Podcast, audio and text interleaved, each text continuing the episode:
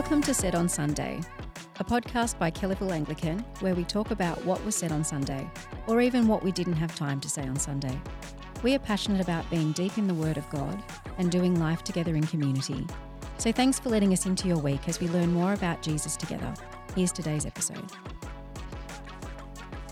Hi, and welcome back to the very first episode of Said on Sunday for 2023. My name's Bek, and I am hosting our podcast today. And with me around the table is Nathan. Hello, Nathan.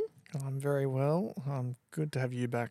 We've Oh, missed thank you. you. We've missed you. And James did a very admirable job, but we've missed you. I really enjoyed listening to the podcast um, when I was in hospital as well. It made me still feel a part of things, even though I wasn't listening to my own voice, which has its own advantages as well. I don't think anyone really lis- likes listening to their own voice.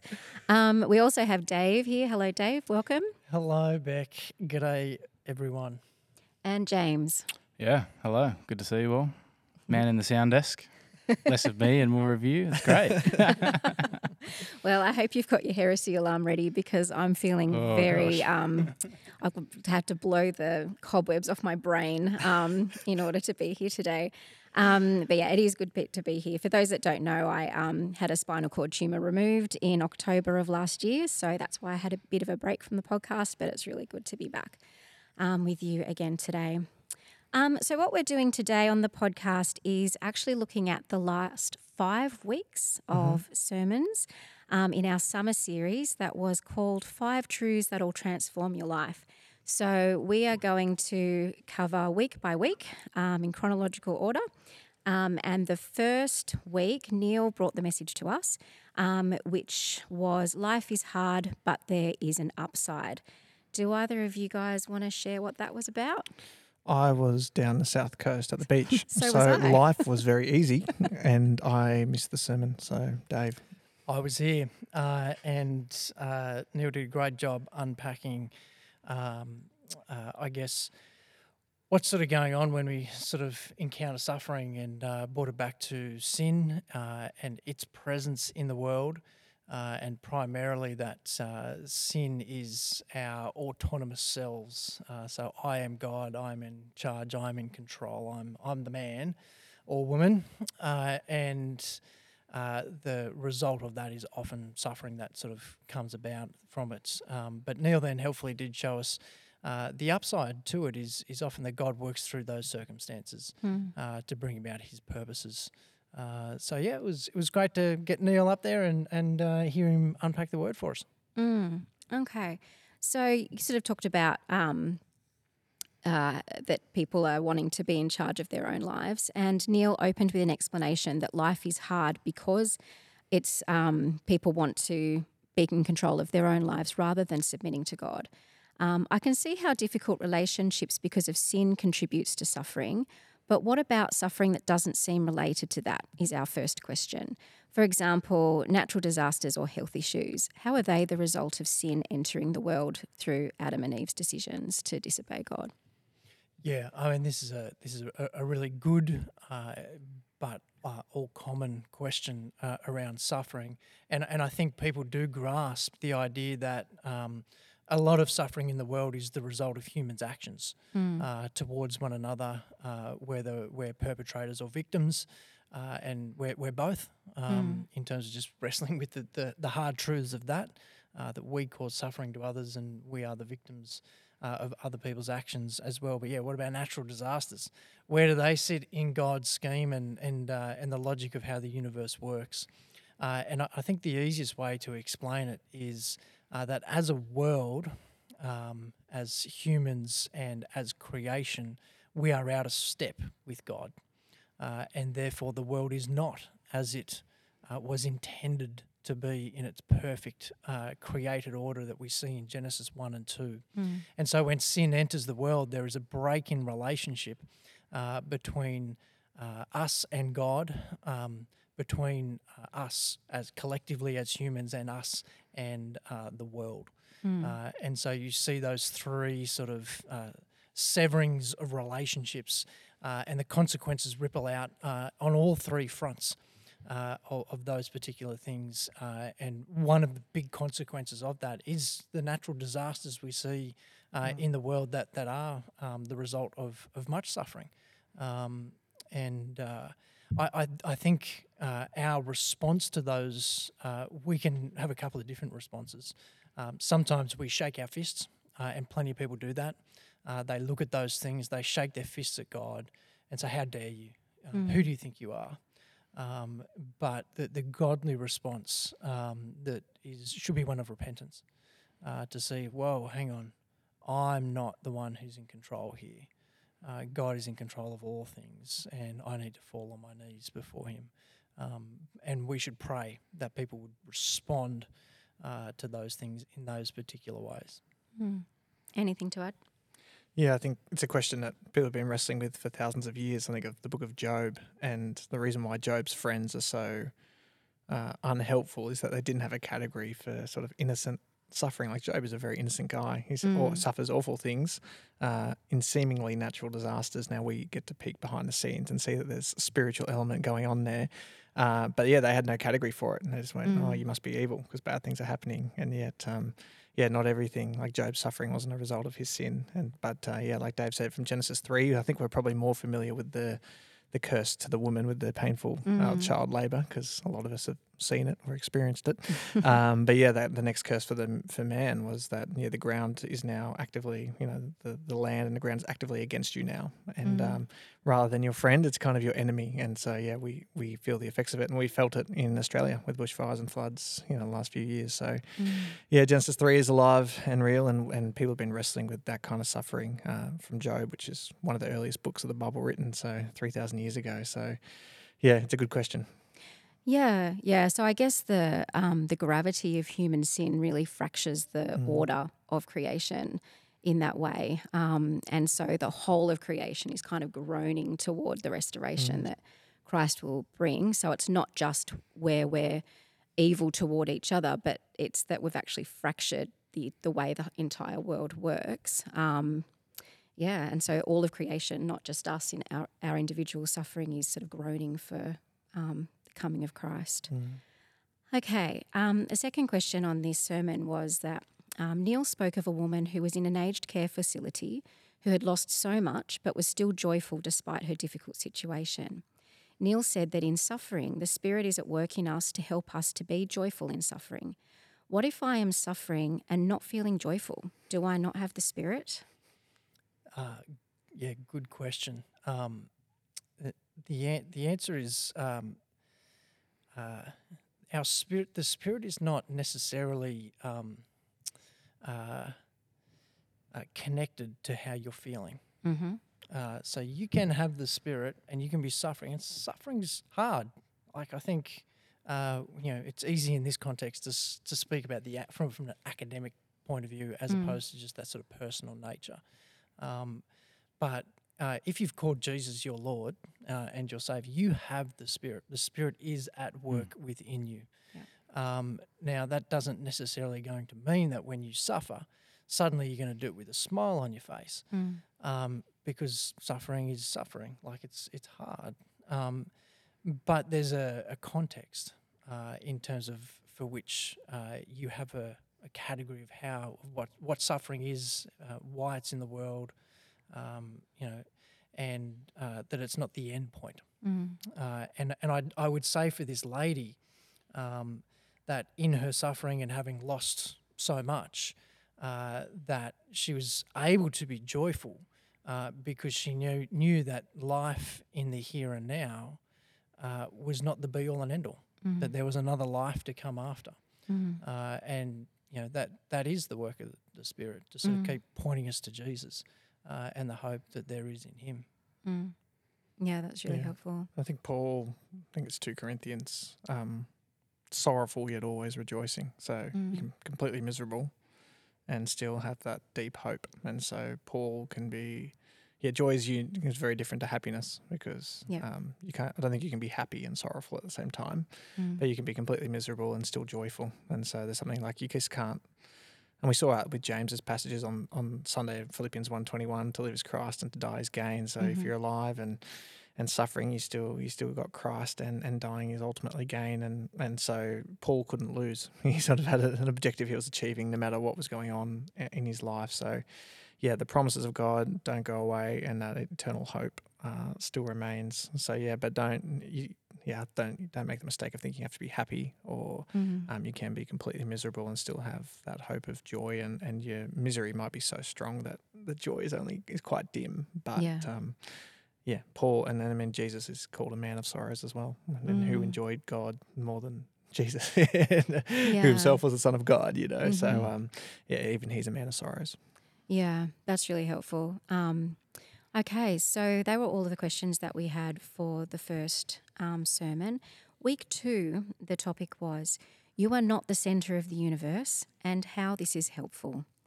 Dave, that was yours. It was yes. Um, so we, we looked at uh, we looked at what the world says about us, um, puts us at the centre, but then we looked at the scriptures and went, hey, look, the scriptures are pretty clear that Jesus is the one, uh, and and the Godhead is what sits at the centre uh, of the universe, and and looked at what Jesus did, um, uh, the man who was at the centre, but put that aside in order to serve one another. Uh, so um, and as Christians, we're called to do the same. Um, uh, service is, is what we're called to do. So that was the, the sort of guts of the sermon. Okay. Well, in the light of that, that we're called to do the same and be like Jesus, um, someone has asked, how do we balance not putting ourselves at the centre with self care? How can we avoid burnout and compassion fatigue? Yeah, it's a really good question um, because what what the scriptures are not saying is uh, to forget yourself con- entirely. Mm. You are still a human.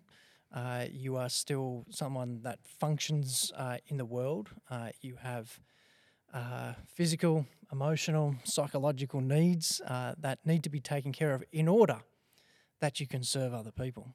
Uh, and sometimes uh, your care of yourself uh, needs to take priority over serving.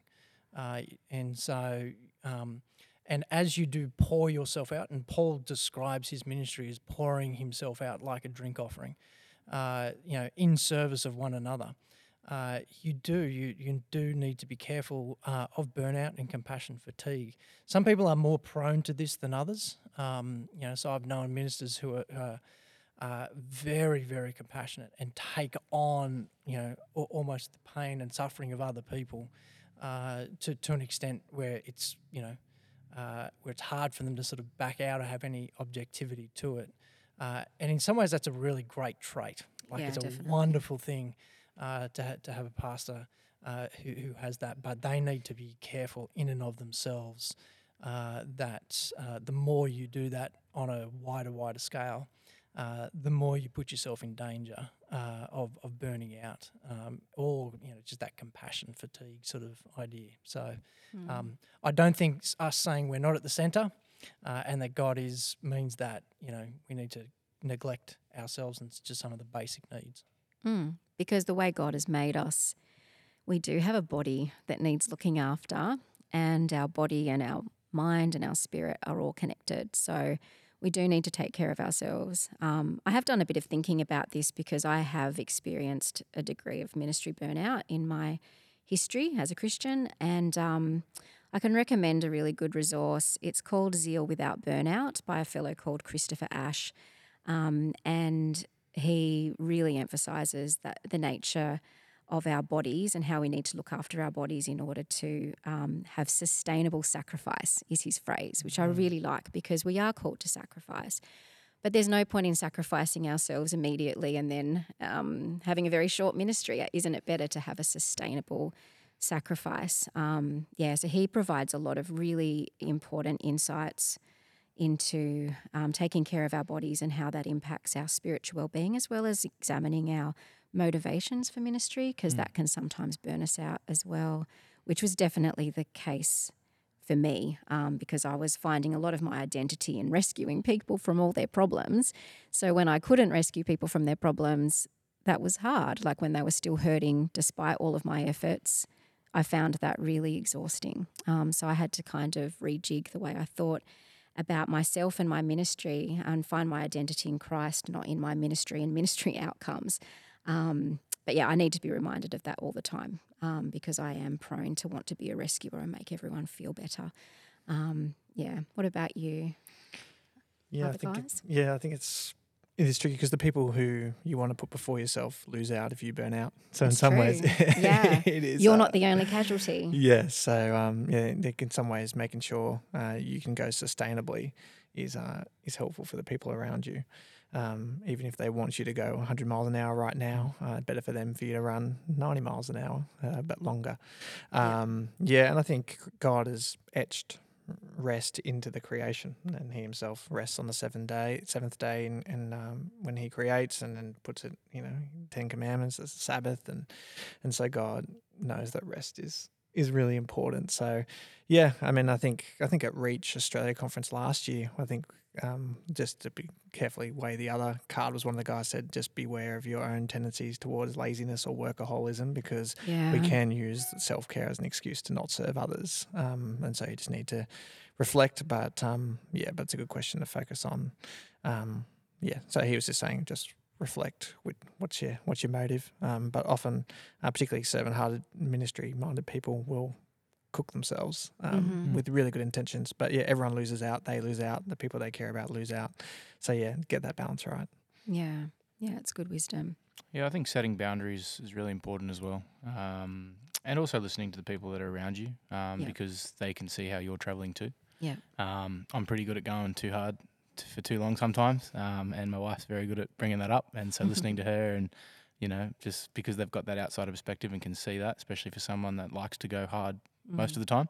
Mm. Um, and so I think listening to those that you trust um, to sort of sew in uh, to your life, but also trying your best to set boundaries and taking days when you need to take days. Um, One senior minister I worked for shared that you know it's it's okay to go and smell the roses, take a deep Mhm. breath, Mhm. just sort of switch off for a little bit. If that means go see a movie or whatever it is, go do it. Um, because at the end of the day, um, you want to be doing ministry long term. Um, you know, it's not just a quick race; it is quite a long marathon um, for us to be doing. For us that want to be doing ministry for all our lives, so I think yeah, we just need to take those steps and yeah, set boundaries and look after ourselves as best as we can. Yeah, I think um, our community can be really helpful, like you Mm. say, to help us set those boundaries. Um, okay, so our second question um, is: Would doing everything, would God doing everything for His glory make Him proud? You're talking about how everything's for God's glory. Mm. How would you reconcile that with humility being a quality of God? Yeah, uh, this is the right question to ask um, when you when you hear that God is for God, uh, and it's a really big concept to sort of wrestle with. Uh, and I think the right uh, first question is, but hang on, doesn't that make God arrogant and proud? Um, and I think it's the right question because it shows our humanness Yeah. um, because when something is for us, you know, like if Dave is for Dave, you go, dude, like, put your ego in the back seat, would you? Yeah. Um, but when we're talking about God, uh, who is infinite Mm. uh, and above all things, uh, it is not arrogant. Uh, it's not God's ego on display. Uh, the whole world is created for God and for His glory. Um, and it, it's that wrestle between uh, our own sinfulness and our own ego for us wanting the world and our relationships to be about us, uh, to sort of keep pushing outwards to say, actually, uh, I'm here for God. This world is here for God, not for me. Mm. And so it, it is quite a substantial flip uh, when you start to sort of wrestle with these big ideas about who God is and who's actually God for. Uh, God's for God. Um, yes, yeah, we and I spoke about the value of us, which I think there's a question coming up on that. Mhm. Um, but that does not make God arrogant. Uh, he doesn't sit in that category. Um, and so, but I, I think if we're talking from a human perspective, I Mm. totally understand yeah. where the question's coming from. But God isn't like us. Like he, No. like you say, he's in a different category. Yes. yes. Yeah, no. Fundamentally a different category. Yeah, yeah. And so it's actually appropriate for God to have these ideas about himself because they're accurate. Yeah. Yeah. In the same way, you know, it's good for God to be jealous for Mm. himself. Uh, and that our worship going somewhere else is inappropriate. Mm. And for God to go that I, I want that worship because I created you. Uh, and so I think the jealousy of God is again one of those things you go, oh, hang on, that doesn't quite make sense from a human perspective. Even jealousy, isn't jealousy a really bad thing? Mm. Um, most of the time it is, but there's a, there's aspects where um, it's appropriate. Mm. Mm. Any other thoughts? Yeah, Johnny Piper's wrestled with this because Mhm. that's his sort of with his Christian hedon- hedonism, where Oh, it's all about you know treasuring God uh, for God's sake, but also for our joy. Mm. Um, and I think he sort of said, well, God, if God wasn't all about himself, ironically, he would become a sinner because he'd be committing the sin of Mm. idolatry, putting things in their wrong place and elevating them. That's them. mind games, isn't it? But I see what he's saying. Yeah, elevating them to a God thing. So he'd actually become sinful if he Mm. came, was on about anything but himself. Mm. Uh, and and yeah, there's there's and because of the, I mean then the complexity of the Trinity means there's kind of other person love Mm. in the fact that God is all about God's glory and Mm. uh, and the fact that we we thrive and flourish when we focus on God and give glory to Him. So we we win, and He gets the the glory that is due to Him. So it's sort of everyone wins, and it's not arrogant, and um, it's not arrogant. It's not arrogance when you elevate your, uh, elevate yourself above where you actually belong. Whereas Yes. God is He belongs at the top of the pecking order. Yep. You know, if Djokovic came out tomorrow and said, "I'm the best tennis player in the world," it's not arrogant. He is. It's a reality. You know, we don't like hearing it, but. I haven't- he hasn't played me yet, mate. I didn't know who Djokovic was when you said that one. No, Oh, no, it's a ten. Oh, no, yeah, he's the yeah, tennis player. tennis player in the world. You know, it, it was not arrogant to say when it's when it's true. And so when God says, "Put me above everyone else," like that's where He belongs. And yeah, it's a bit weird to hear it, but it's appropriate. And yeah, He'd be a sinner if He didn't do that. Yeah. Mm. And it, I mean, there's a question later in the meaning of life about our thoughts on the um, Westminster Catechism Mm. definition. Here, what's the chief end of man? Uh, it's to glorify God and to enjoy Him forever. Mm. Uh, I, I think that's just a very similar sentiment to sort of what I was trying to convey. Mhm. You know, based on some of John Piper's works in terms of who God's for and who we're for. Like Mm. that's that's who we are. That's the meaning of life. That's that's the place to go searching for it. Is it John Piper who says to glorify God by enjoying Him forever? Is that John Piper? Yeah, I'm reading Desiring God now. Yeah, that's how he Okay. slightly tweaks the um Yeah. the catechism. Yeah. Yeah, which I think is um, quite helpful because when we glorify God, so when we enjoy God, we do glorify God because Mm. people see us enjoying God and then by proxy, God is glorified in that sense. So, yeah, I, I like the tweak. Um, James, anything to add? No, that all sounds great. Oh, very good. um, gold star from James. Thanks, guys. Um, so the next question we had, Dave, is specifically for you. So, Dave, you mentioned the fact that Jesus died for us shows that we are valuable, as the value of something is shown by what people are willing to pay for it. Yet in Romans 5 7 to 8, it says, Very rarely will anyone die for a righteous person, though for a good person, someone might possibly dare to die. But God demonstrates his own love for us in this. While we were still sinners, Christ died for us. The logic in this verse seems to be what, that we humans aren't worth to die for because of our sin, yet Jesus dies for us because of his love, but not because of our worth. If this is so, how would you reconcile this verse with what was mentioned? But also great, Dave. Great, great talk, Dave. Very helpful.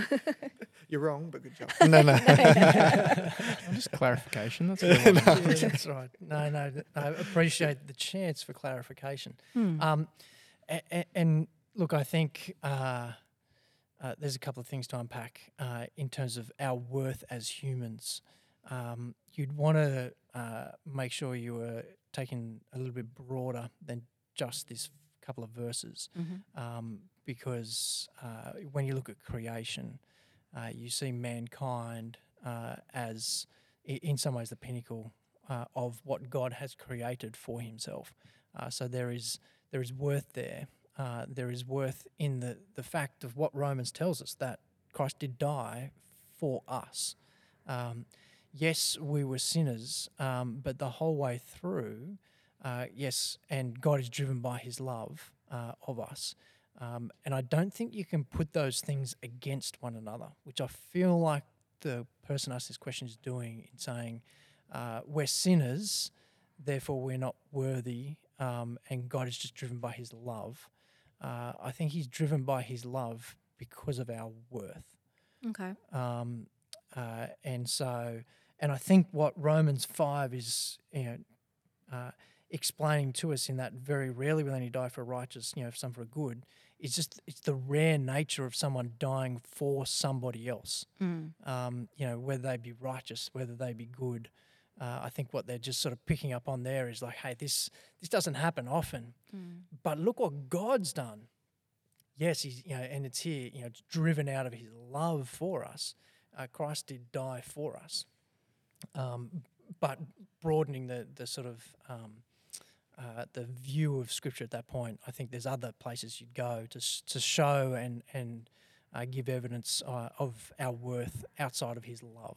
Mm. Does that make sense? Yeah. I don't know. I feel a Yeah. bit yeah, you could argue that Romans 5, 7, and 8 show our value um, because even in spite of our sin, you know, Yes. God wants to give us his son. So Mm. um, he's still willing to pay that price, even though we've kind of, you know, reduced our worthiness. Um, yeah, and the, the metaphors that God uses for, you know, humanity and the nation of Israel in the Old Testament of, you know, a bride or a beautiful vineyard or like you can tell that, yeah, he's horrified that they've gone and shipwrecked themselves. But Mm. the the objects he used to the, and the metaphors he uses to describe people are very uh, rich and vivid ones. Yeah, beautiful bride, beautiful vineyard, uh, beautiful garden. Like it's yeah, you can tell he values us highly, but he's just horrified that we've gone and kind of shipwrecked ourselves. So the Mm. value is still very high, uh, and a normal person would at that point um, just leave us high and dry after we've destroyed ourselves. You go, you deserve it. I'm not doing anything, but God still values us. Whereas humans would give up on your value once you betrayed them. God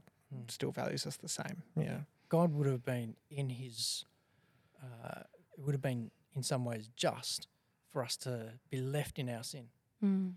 um, but yet out of his love for us, uh, yeah, he he's, he sends Jesus, Mm. which is extraordinary. Mm. Yeah, it certainly is. All right, let's move on to week three. Um, Nathan, this was yours. And our topic was We're Not in Control and Why That Is Actually a Good Thing. What was that all about? Yeah. I mean, uh, yeah, I said on the talk itself, it's a hard, gen- we're a hard generation to say that too, um, because we have so much control and a Mm. unique amount of ability to do almost whatever we want uh, with the abilities and the wealth that we have. And so, yeah, we have a lot of control, but yet ultimately we find ourselves frustrated and, and, and anxious and, and worried because there are limits to it. But when you're a generation so used to having so much control, it's it, it hits harder than in other generations where you've never had that much control. So uh, yeah, sort of the quick points where we've never had more control than ever before, uh, with all the abilities and technology and wealth that we have, uh, and yet we've never been more anxious uh, as a Mhm. as a society uh, than ever before, which is unique because other societies have been through much harder conditions.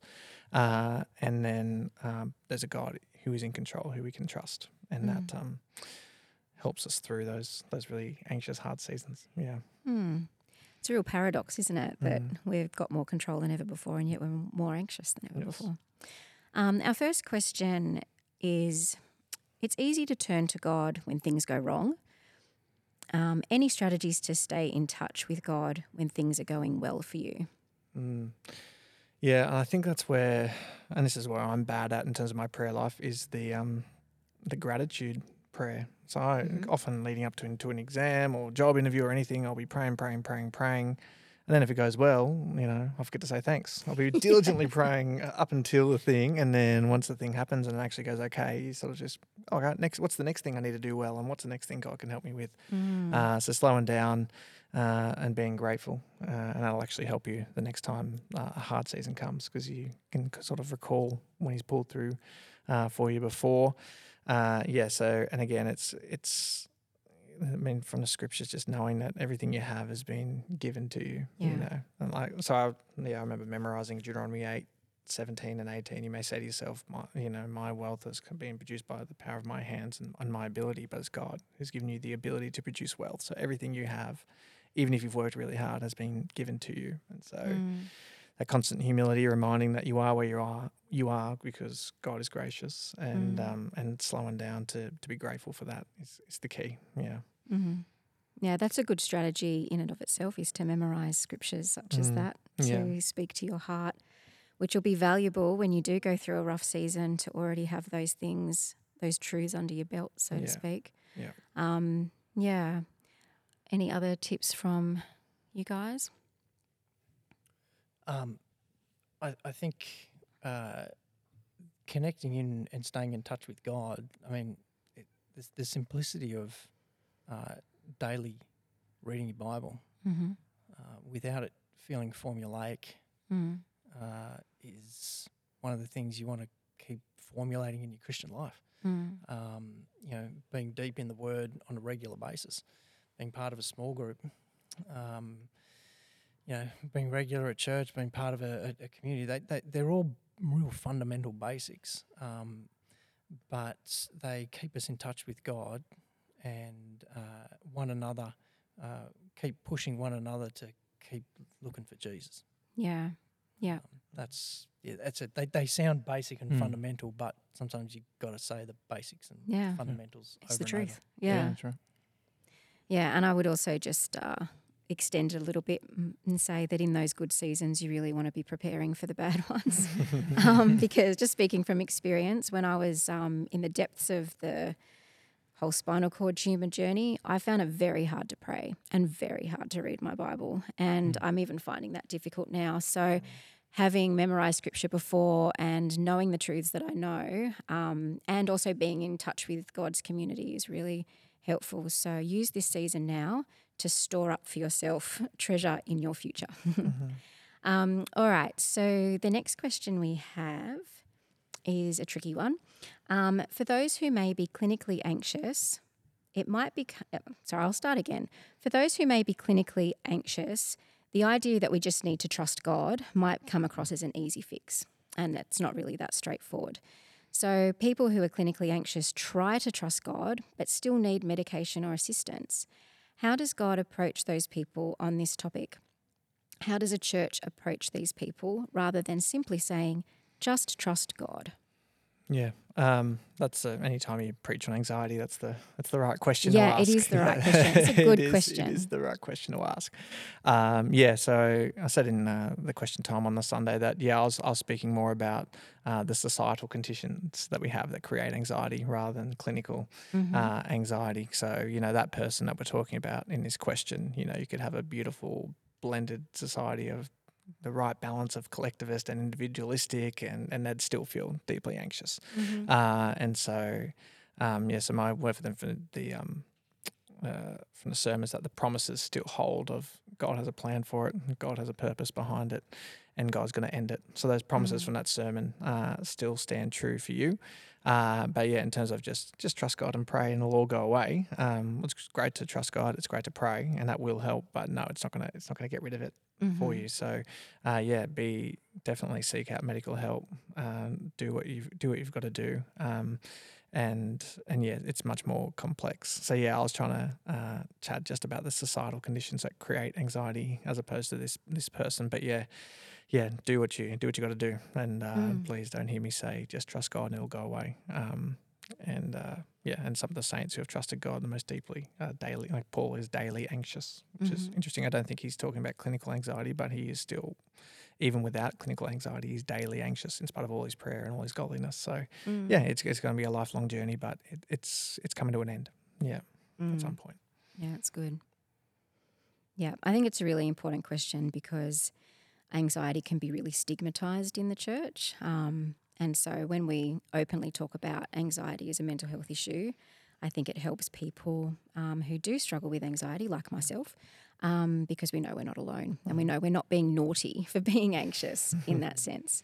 So it is really Yeah, and I think yeah, we didn't. I didn't talk about the church. The church just needs to pull near to people, and I think the Mm. mistake we make is we either don't. It's sort of you know it's going to be people who are struggling. Uh, in some ways, a, a lot, if they're struggling long term, they could become a resource drain, and so the temptation goes, oh, too it's too hard, and they give up. But actually, um, yeah, like I've just had a hard six months. Like I've been more of a resource drain than a resource plus. Like I've needed more pastoral care than I've given, you know, in the last six months.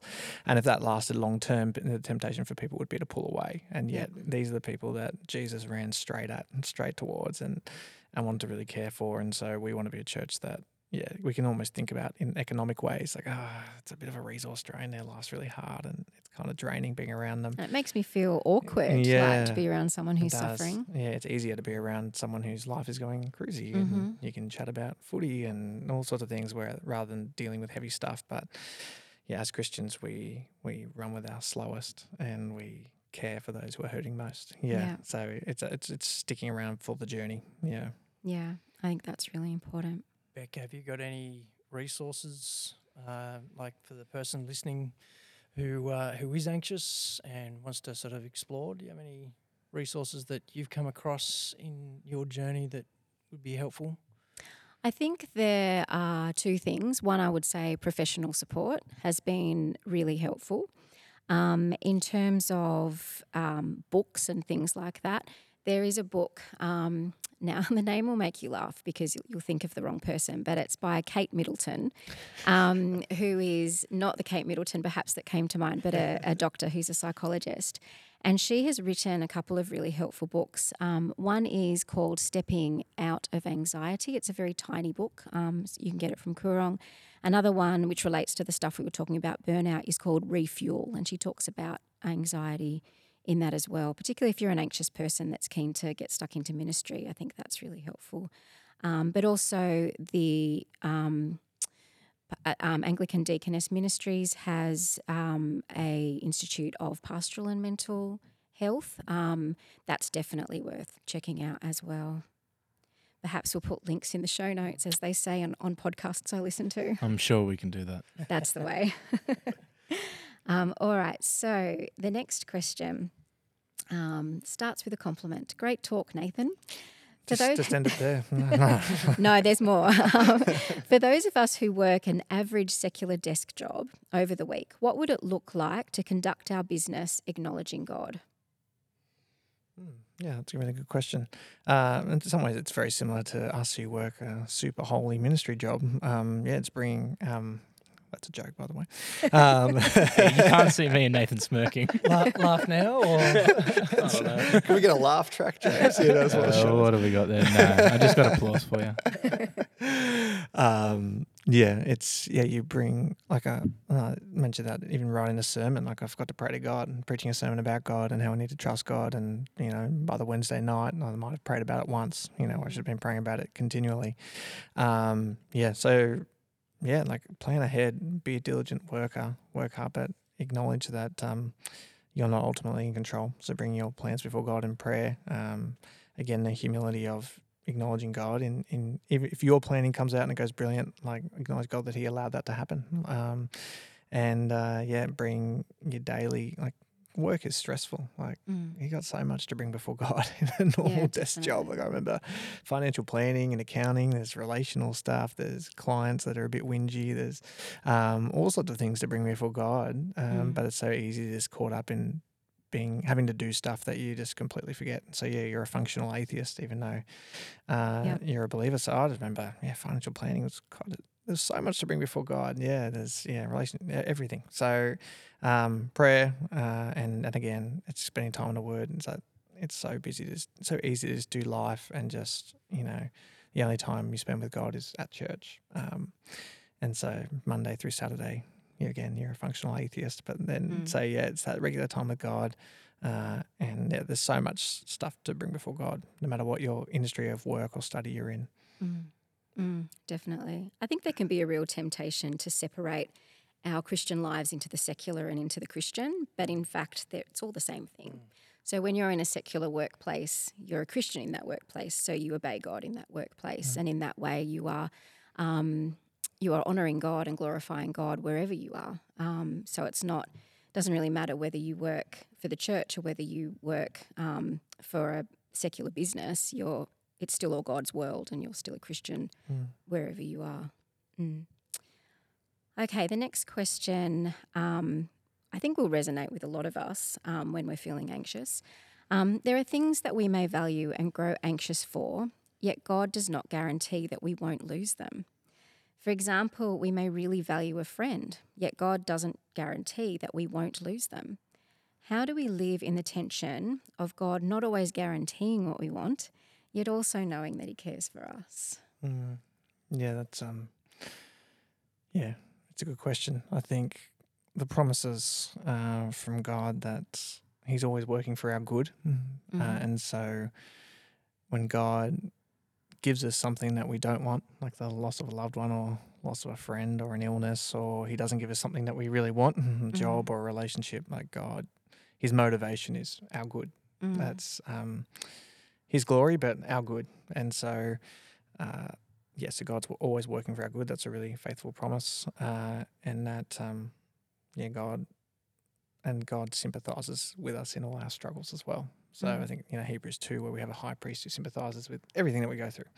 Uh, and so God, God's with us, and God has a plan for it and a purpose for it. And um, Mm. yeah, it still makes it hard when things uh, don't go your way. Uh, and but it's yeah, there's there's a purpose, and it is ultimately for our good, which I think Paul wrestles with in, in Romans five, and and all sorts of different passages in his writings that lots of things don't go his way, and yet creates perseverance, creates maturity, creates hope. Um, and so that's really really helpful. hmm That's good. Um, yeah, I can resonate with this question because sometimes when things have been going well in my life, it's like I'm waiting for something bad to happen. Mm. so I'm because I'm just loving things that I have and don't want anything bad to happen with them. So I resonate with this question, but that's a really important truth, Mm. Nathan. Just remembering that um, whatever happens, God does love us.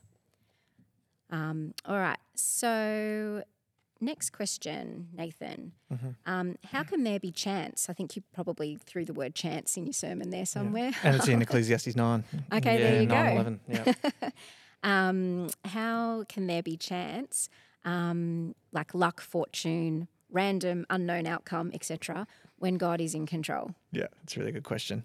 Uh, yeah, I think Ecclesiastes is an interesting book um, uh, because the author is is writing from sort of a painful experience and dismay of life, and so uh, yeah, it's Ecclesiastes one verse two where he says, "Meaningless, meaningless." Utterly meaningless, says the teacher. Everything is meaningless. So that's sort of this his mentality going into the book, and so he says some things that are really true of his experience, but probably aren't the best uh, theology. Okay. And so, uh, and just like in Psalms, you know, um, where some of the things that people say, it's pretty like you're sympathizing with their experience, but um, it's not great theology, you know, Mhm. like uh, Psalm 137, verse 9, where blessed is he who picks up your babies and dashes their head against the rocks. You go, Mm, that's yeah, horrific. brutal. That's, in Yeah. scripture. That's Mm. horrific. Um, and so, yeah, this guy is, is miserable, and and for a unique reason that he's actually achieved everything he wanted to in life, and it's left him feeling completely empty. Mm. Um, and so he's he's despairing, and um, and sort of life is meaningless, and not everything was as good as he thought it would be, and it just life hasn't quite worked out the way he thought, and so he said some things which is true of his experience, but um, we know from Proverbs that the, the cast of a lot is under God's control, Mhm. and that uh, He's had a plan for every, you know, Ephesians two, you know, He's had a plan for us since be- before before the beginning Mm. of time, and Mm. He's knit us together in our mother's wombs. Like He's He's um, yeah, God's in control of everything. But yeah, this this man is is despairing, and so he's he said something that's you know he's he's pouring out his heart to God, but his theology probably isn't the sharpest at that point. Okay. Yeah, that's kind of cool, though, isn't it? Mm. That he's wrestling with this stuff in scripture. It kind of gives us permission to do the same. Yeah, Mm. yeah, absolutely. Um, yeah, I mean, I've prayed to God, so I'm, like, I'm annoyed at you. You know, you've let me Mhm. down, like in, in the last few months, and you go, it's Mm. terrible theology. Like God doesn't let me down at all, but that's what I'm feeling, and Yeah, God can take it. And um, yeah, so yeah, I think it's I think the Bible's it's just the most real book there is, and and God can take that kind of Yeah. angry, frustrated prayer, yeah, and, and He wants to hear it. Yeah, Yeah. I'll look at the Psalms, right? yeah, I think that's a clear example of that. And I think, you know, it's okay for us to be emotional. God has made Mm. us emotional. Hmm. Um, and when times are tough, um, we're just speaking how we're feeling. And I think it's better that we speak to God than not speak to Him at all in those Mm. moments. And Yeah. just showing the real and rawness of how we're feeling. And but always being reminded of, of those passages of Scripture that God's always working for our good, that He does Mhm. love us and care for us. And so that gives us that joy and that hope, uh, even in amidst that suffering. Um, Mm. So yeah, Mm. that'd be my sort of add to to that. Mm. Mm. Yeah, it's good. All right, so moving on to week four, and this was Richard's sermon, um, and he shared that the meaning of life is not about you. Um, James, do you want to give us a rundown Yeah, of what sure. Richard spoke about? Um, so Richard, um, yeah, spoke about the meaning of life and that it's not about you. Uh, and he kind of concluded with the statement, um, actually, really what Jesus said, um, which is the two greatest commandments: to love the Lord your God with all your heart and with all your soul and with all your mind and with all your strength, and to love your neighbor as yourself. Um, and so that's kind of where we landed um, on the day. Um, and I think it was just really helpful to think about that, It's similar to, to week two, uh, that we're not the center of the universe, Mm. But rather we're here to, to glorify God um, and to, to love others and to live out the example set by Jesus and live out the words of Jesus' teaching just here for us. And so that was kind of the, the main crux of the, the talk on that day. Mhm. Um, and yeah, we kind of already touched on the question that came in uh, with that Sunday, uh, looking at the uh, Westminster Catechism. Yep. Um, where it said, you know, what's your thoughts on it, defining the uh, defining the meaning of life, and you know, the question uh, in it is, you know, what is the chief end of man? And it says, man's chief end is to glorify God and to enjoy Him uh, and to enjoy Him forever. And so we sort of unpacked that a few Mm. moments ago, but Yeah. helpful. Yeah, definitely. And so, yeah, that resonates with Richard's sermon, isn't it? When we love God and love our neighbour, we do Mm. glorify Him, Mm, that's right. um, and our our enjoyment of Him gives Him further glory. So, yeah, that answers that question already. Yeah. Um, Um, there was another question, and um, it was relating to um, an Indian pastor who Richard quoted in his ser- sermon. And it was asking, does the comment made by the Indian pastor refute prosperity preaching? Now, people might not remember what uh, this Indian pastor said um, in I'm Richard's glad that you're about to quote them. but so I will quote them. So he said, While the facade of traditional beliefs is maintained, in fact, Jesus is turned into a magic omen. He is the perfect insurance policy. He is the matchmaker who finds beautiful and wealthy brides for the sons. He orders success by leaking question papers so that um, unbelievers' children can do, can, children can do well in exams. He makes sure that they have a very successful career and so on. So I don't think this comment is really refuting prosperity preaching, but what this Indian pastor is doing is kind of pointing out the ways that we can make the gospel a prosperity gospel. Would you guys treat agree Jesus with that? like a lucky charm that you Yeah. kind of go, hey, he's going to do this for me or do that for me, which Which we know is wrong, yeah, right? like I think Yeah. that's probably what he's trying to get at with that Mm. comment. That maybe in their context, that's what people are doing. That's Exactly. maybe that's their idea of what it means to be a Christian. That if we call in the name of Jesus, then yeah, he'll get me an A in that test, or he'll do this or do that, Mhm. um, and using him as a lucky charm. But that's not, I Mm. think. yeah, and that's at a harmful way of Yeah, thinking. absolutely. Yeah. So I think it does it does rebuke prosperity preaching, but I don't Mm. think that's his target. His target is the fact that we've inverted it and Yes. we've made God exist to serve us. Now, in that implicitly, that's a rebuke of the prosperity gospel because that's in Mm. essence what it's doing. That God Mm. wants Yeah. to bless you and serve you. Um, and yeah, but yeah, implicitly, it's a bigger of all of us tend to Mhm. make God uh, n- need to like like he work needs to work for us and for our benefit when we we exist to serve him and love him. So yeah, it's it it does implicitly rebuke prosperity preaching, but he's aiming at a broader target than that. Yeah. Mm. Mm, I think so, yeah. Okay, so that was quick, which is just as well because the next bunch of questions are very challenging. And they're mine. and they're yours, James. so your topic was you're going to die and how this enriches your life now. Do you want to tell us a bit about what you spoke about on Sunday? Uh, yeah, so I had a one verse sermon, um, which was uh, nice and short, uh, which was Philippians 1 21. For to me, to live is Christ and to die is gain. And these are Paul's words.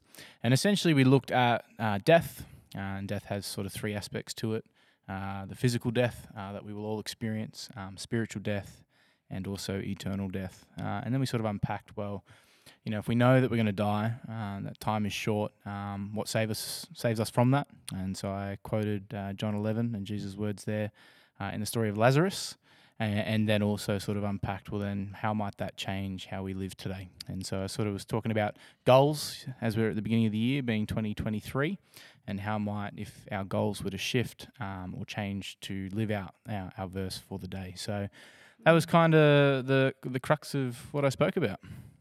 Okay. We have some very thoughtful and deep questions for you, James. Mm. Um, so the first one is How are we to respond to the death of a loved one who doesn't know Jesus? Yeah. Um, as I sort of said on Sunday, this is a, a really hard thing. Mm. um, and something that if, if if that has happened for you, um, you know, I'm really sorry, and that is a difficult thing to walk Mm. and to go through. And so for me personally, I can't speak from experience um, about losing someone that didn't know Jesus. Um, I did lose my dad when I was nine years old. Um, and I know that he loved Jesus and was his Lord and Savior, and so I know that one day I will see him again. Yeah. Um, but in the context of this, um, it is a really difficult thing to think about. Um, if you do have loved ones that are with you now and things might be well and going good, but at one point they will die, and if they don't know Jesus, then um, what we spoke about um, in eternal death is quite confronting. Mm. Um, but one of the things I did share with was a conversation that I had earlier in the morning um, with someone who does a little bit of palliative work. Mm. Um, for those that don't understand, palliative sort of end of life. Mhm. Um, and they spoke about uh, some moments where people have turned to Jesus in their last sort of few moments of life, and that they had had the opportunity to read some scriptures with them and, and talk them through um, Christianity and, and all that kind of stuff. And so my encouragement to people were to not give up. Mm. Don't don't stop um, because we don't know what happens in those final moments uh, when people are about to pass. And in in that, um, yeah, I think there's still there could there's definitely still hope. And um, Nathan had a really good point. Uh, was it Matthew 13? Yeah, the weed Yeah. and the tares. Yeah, yeah. Mhm. Or the tars. I don't know how you pronounce it. Yeah, Yeah, yeah, that's all neither. right. Um, but you know, in in that passage, um, they're both mixed together, and I don't want to misquote, so you're better at requoting than I am.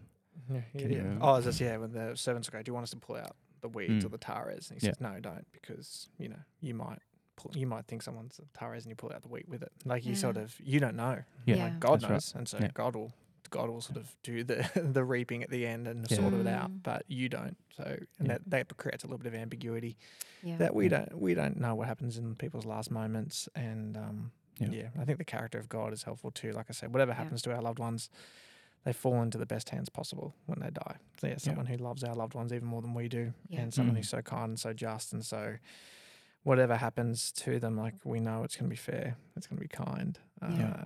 and yeah, they'll be treated right by God. But unfortunately, that does mean that some people will will go to eternal death um, as a right judgment. Yeah. Yeah. But yeah, that I think James is right. That urgency, you know, Yeah. like Mm. whilst people are alive, there's time. Yeah. Yeah. But um, yeah. So go and preach now. yeah. Yeah. Yeah.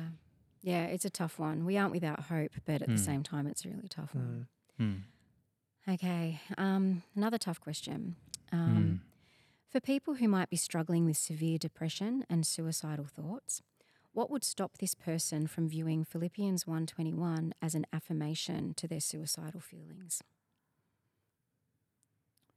Um, yeah, I've wrestled with this a fair bit actually. Just trying Mhm. to think how I would answer it. Mm. Um, I think context is key to the verse. Definitely. Um, for Paul, um, as he speaks those words, um, he doesn't know whether he's going to live or die. He's in prison. And so, as he weighs up the options of what's ahead of him, whether it is to continue to live and um, keep serving Christ, which he says later in the verses, that would be much more fruitful, Mm. um, and ends up saying, you know, that is what the Lord wants for me to continue to do that. He realizes that even if he does die, um, that that would still be gained because he would be with uh, his Lord and Savior Jesus.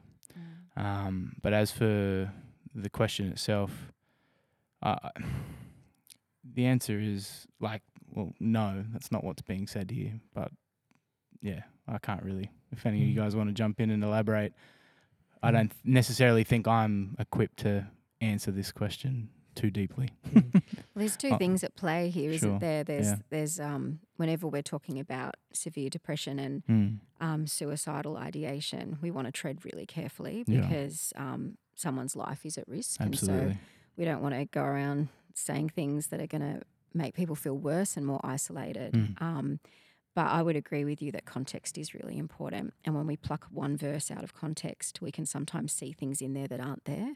Mm. Um, so, what would the question says? What would stop this person from view, viewing Philippians one twenty one? And I think it is context. Mm. Um, and um, and honestly, if if you're feeling like this and you look at this verse, um, please tell somebody and get the help that you need. Yeah. Nathan, Yeah, I think um, this Paul, like I think for every single Christian, to die is gain. Um, Mm. So whether you're Yeah. feeling that or not, like for me, who's not feeling that, it would be beneficial for me to die right now. And yet God has has a plan and, and a purpose and and has fruitful labor for us. And so. Uh, God has you alive for a reason, and He has work for you to do, and you are deeply valued and needed uh, among Mm. God's people. And and uh, yeah, so you're yeah, we need you, we love you. Uh, we'd be worse off without you. So, uh, and and God has a plan uh, for your life. So yeah, don't take um, don't take uh, your plans above Mm. God's plans, even Yeah. though Mm. you you're going through so much and, and feeling awful. But yeah, we yeah, the church needs you. Your Mhm. friends, family need you, and we love Mm. you. And yeah, God has has work for you to do that is so valued and, is- and so important. And for some people, that work doesn't necessarily mean doing 15 ministries. It, there's one woman at a former church that she's turned up every week. Life was miserable. Mm. Um, family life was horrible. Mental health horrible. She turned up, and it was the most encouraging thing for for the ministers and for other lay members is that this woman. With everything going against her, was just Mm. there and built Mm. up this. It's the most powerful witness. She didn't do any any sort of official ministry, Mm. but she was yeah one of the most encouraging people at church Mhm. um, because she turned up. yeah, the and, ministry uh, of turning yeah, up. And so you Mm. are so valuable. Uh, if you're going through that and you're just turning up and fighting through it, you're an amazing witness, and uh, we're blessed to have you around. Yeah. Hundred percent. Yeah. Okay. Next question. Um, as Lazarus was as Lazarus was raised from the dead, Mhm. was he raised eternally or just physically at this time? Can I say both?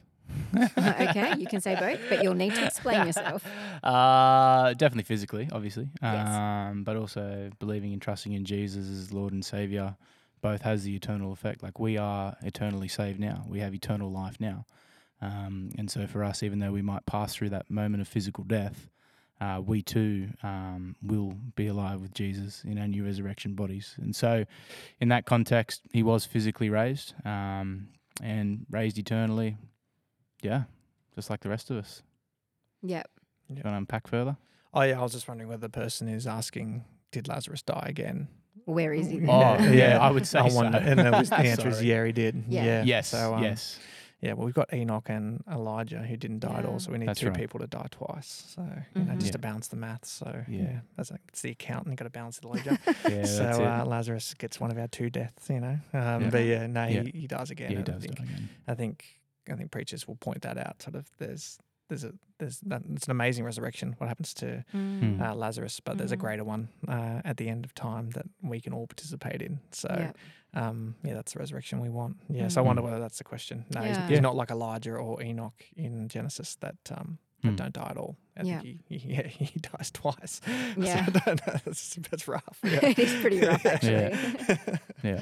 Yeah, I've heard it said Lazarus' resurrection was like a resuscitation. Not to say that he wasn't dead, just because he was dead. He'd been dead for four days. Um, but yeah, he was had to Mm. die again. Hmm. Okay, the last question that we have um, is this: Should the idea that to die is gain have an effect on the choices we make regarding medical treatment, looking after ourselves, and so on? Yeah, it's a good question. Um, I think coming back to the passage would be helpful um, and actually expanding it further. Mhm. Um, so let me just keep reading. So I'll start from verse 21. For me, to live is Christ and to die is gain. If I'm to go on living in the body, this will mean fruitful labour for me. Yet what shall I choose? I do not know. I am torn between the two. I desire to be uh, desire to depart and be with Christ, which is better by far, but it is more necessary for you that I remain in the body. Convinced of this, I know that I will remain and I will continue with all of you for your progress and joy in the faith. And so I think when we're thinking about Paul's words in the context of the passage, as I sort of alluded to earlier when we are talking about, you know, whether the verse could be used as an affirmation for suicide, um, Paul is sort of putting it out there that either way, however it plays out, he wins. Yeah. He either continues proclaiming the gospel and sharing Jesus and fulfilling the mission that Jesus set before all disciples and all of us um, in Matthew 28. Um, but if it did mean that he was to pass, he would still gain because he would be with Jesus. And so I think when we think should to die as gain have an effect on the choices regarding medical treatment, um, no, I think I, I personally would say that if there are options for you to receive medical treatment and prolong your life and to go about the mission before um, that has been set before us as Christians, and I would encourage you to seek medical treatment. You know, Mm. God has given that knowledge to doctors and medical professionals uh, for for our good, uh, for us to be able to maintain and sustain life. And so, I'd encourage you to um, seek medical treatment. If if for you to not do that would mean that you would die.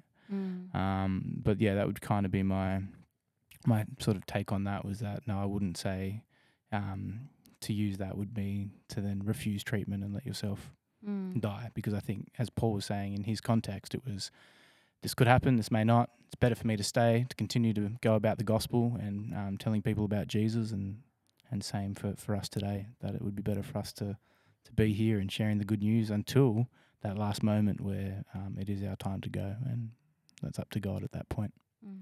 not up to us. So you're saying that it's more like a peaceful submission to what any whatever the outcome is. I think so. mm-hmm. I think uh, perhaps the thing that we're missing from the context that would might help clarify Paul's intent is that Mm-hmm. he's in a context where his faith, there's a decent chance his faith is going to cost him his life. Yeah. And Mm. he's saying, well, I'm going to hold my faith because actually, e- even if I do die, which I don't want to, I Mm. really don't want to, and I'm choosing to stay here to do fruitful labor, Mm. um, I'm holding on to Christ. We say that's not quite the context, like within that medical, it's a different context. Like Mm.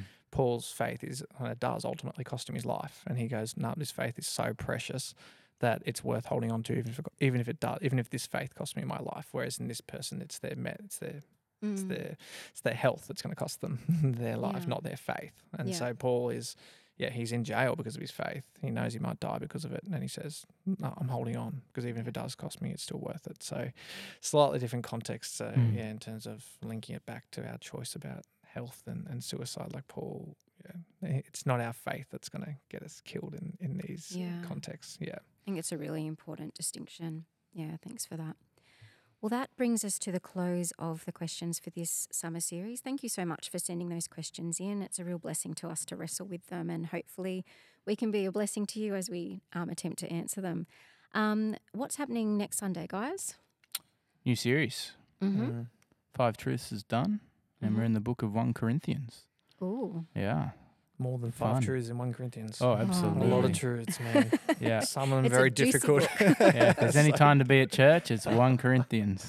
some of Yeah. the passages to preach on. Oh man. Anyway, Yeah. Watch this good. space. I'm Yeah, looking I'm- forward to all the questions that are going to come yeah, in. I'm really excited now. Yeah. yeah. uh, Do Sounds some great. pre-reading. Read Yeah. uh, chapters one through to seven and get Yeah. your questions Okay. already. Yeah. That's what I Homework would from- recommend. yeah, Mr. Muggeridge. Yeah, Yeah. homework from us. I yeah. think that's the Particularly way to chapters go. five through seven are the ones that are going to be Yeah. tricky Mm, and they're good chapters, though. they're- so they're much wisdom in there. chapters. Yeah, Mm. they're, they're going to be difficult chapters to preach. So Well, I'm Um, not preaching them. So. yeah, not your problem. Yeah, so um, Nah, I think it's just Nathan's and Dave's. that's why I'm already scared of them. yeah. um, yeah, but it's going to be a good, good Yeah. series. And then there's Richard's farewell.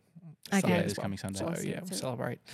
Uh, he's seven, seven, eight years here. and all he's done and Yeah, his thanks, Richard. and Thanks yeah, for yeah, everything. Yeah, so yeah, he's been awesome. So it'd be nice He to send him off uh, really, really well. Yeah, great. Well, don't miss it then. Um, we look forward to seeing you on Sunday. Thanks for joining us. Thanks for listening to this episode. We'd love you to join us at Kellyville Anglican any Sunday at 8:30, 10:30, or 6:15 p.m. If you can't visit us in person, you can also join us online. You can find out more information at www.kac.sydney. So come join us and see for yourself what is said on Sunday.